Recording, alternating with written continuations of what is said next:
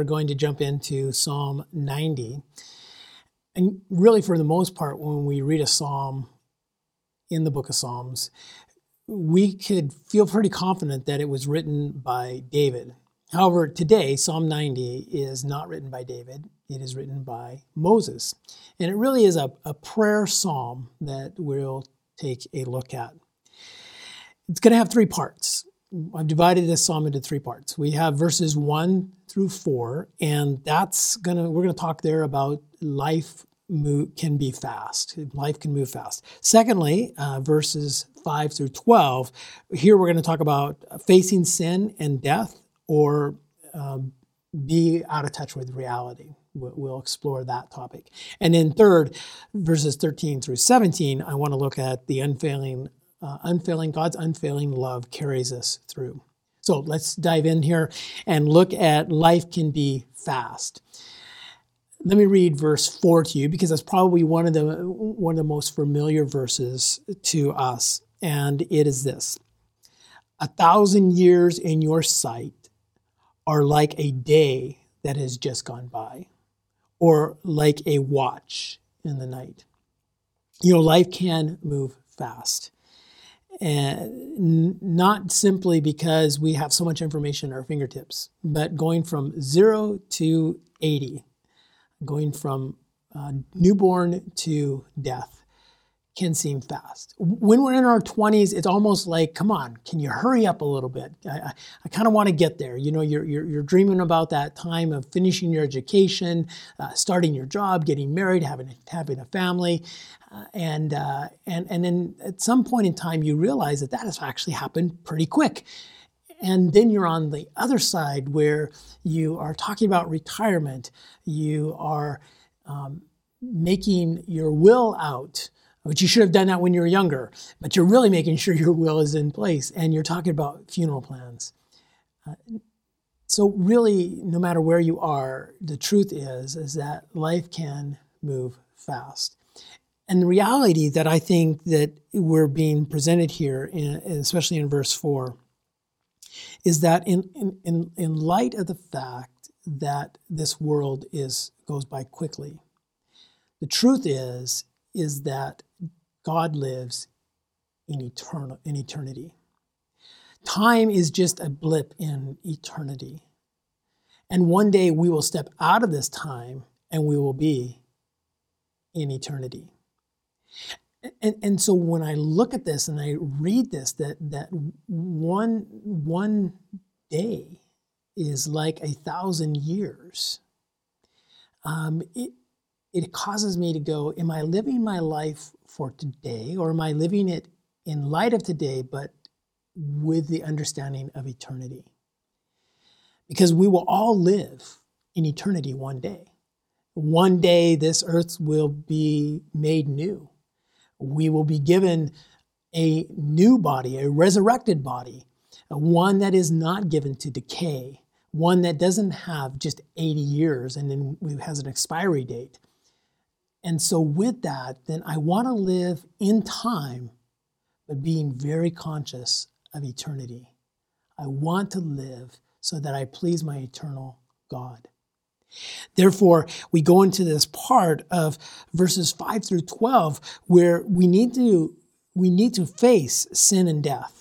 We need to face the reality of sin, the reality of death. If not, we're not living in reality. So let me read these verses here, verse, starting in verse 5, and we'll, we'll look at verse to, to verse 11, and then we'll look specifically at verse 12. Read with me. You, yet you sweep people away in the sleep, sleep of death. They are like the new grass of the morning. In the morning, it springs up new but by evening it is dry and withered. We are consumed by your anger and terrified by your indignation. You have set our iniquities before you, our secret sins in the light of your presence. All our days pass away under your wrath. We finish our years with a moan. Our days may come to 70 years or 80 if our strength endures. Yet the best of them are but trouble and sorrow. for they quickly pass and they fly away. If only we knew the power of your anger. Your wrath is as great as the fear that is due you when I read this, I see the reality of life and death. I see the reality of the struggle that is as good as I may have it here, and as much as I want my days to be good, really there's a lot of sorrow, a lot of trouble that I face because every day I face this one reality. I am sinful. I'm reminded of Romans 3:23, where Paul writes, "For all have sinned and fall short of the glory of God." as I look at this and you, you, see the word all there, there are times that I like to personalize a scripture. It helps to, to make sure that I keep in check in reality what is true about me. Where it's easy for me to look around and, and see it about other people, I don't want to miss it about me. Because at the end of the day, the one thing that I can do and I am responsible for is me. So let's personalize this as it says, For I have sinned and I have fallen short of the glory of God. That's really what these verses are talking about. Moses is saying the reality is that as I live here on this earth, it is full of trouble, it is full of trials, but it is full of my own folly.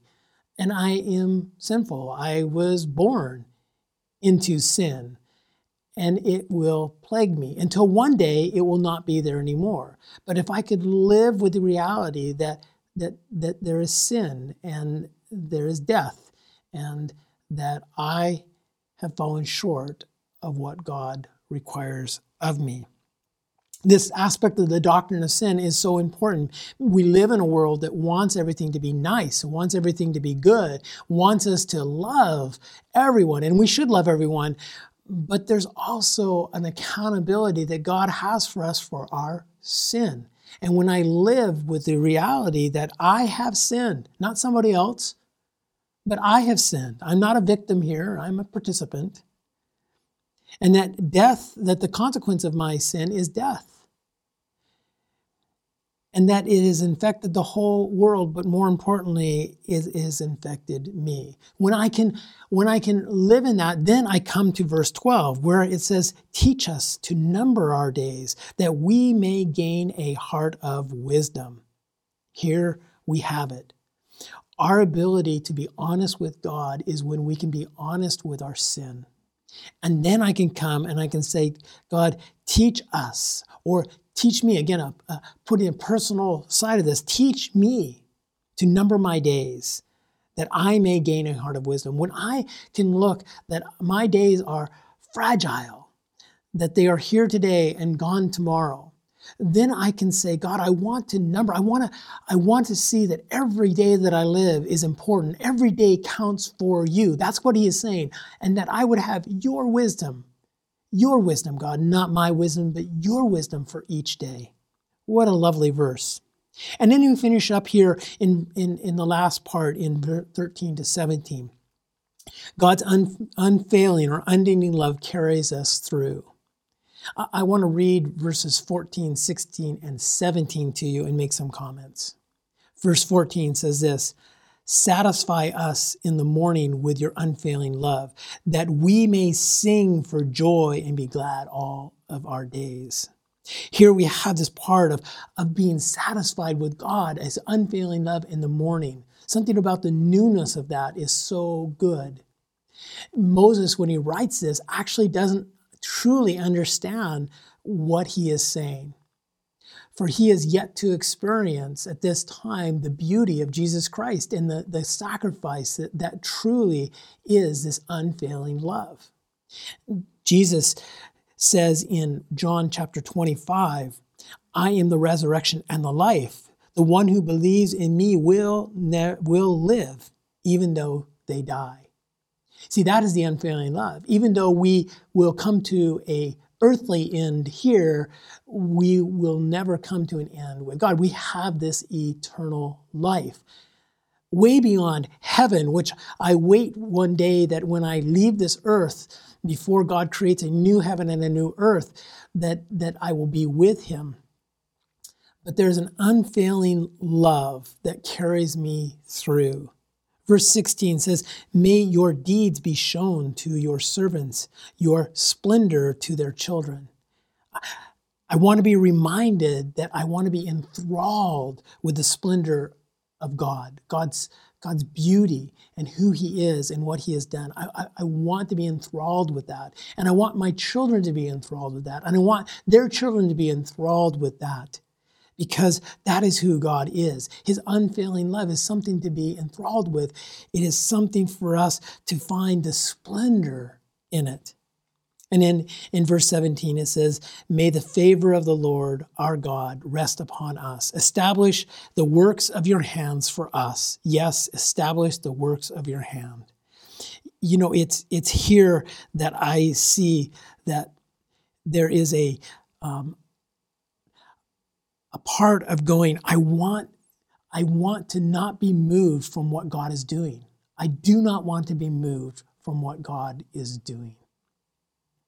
So as I wrap this up, I, I, I come to a, a place where I say, do I find myself truly engaged in God's unfailing love that will help me to reflect on my mortality each day? We are better when we begin each day by confessing before the Lord, Lord, here is my day. I, I, I lay it out to you for you to use as you want to be used. And at the end of the day, I come and reflect upon that day. And, and where I need to, I will confess where I have gone wrong and I will celebrate the victories I have in Jesus. But it all starts with how I view myself. I am here today and gone tomorrow. I'm a man who has uh, who, who is not perfect, and my sin will separate me from God. But I have a God who is who's unfailing in his love, and I can come to him, and he forgives me and he restores me. Lord Jesus, this day, may we find ourselves passionate about seeking you. May you be the object of our day, every hour, every moment, Lord. Thank you that we are reminded that our, our time here on this earth is fragile, but we will be with you for eternity. And may we live this day for your purposes, for your eternal purposes. Lord, as you taught us to pray, let your will be done on this earth as it is in heaven. Let your will be done in my life as it is in heaven. I pray in Jesus' name. Amen. Lord, bless you today.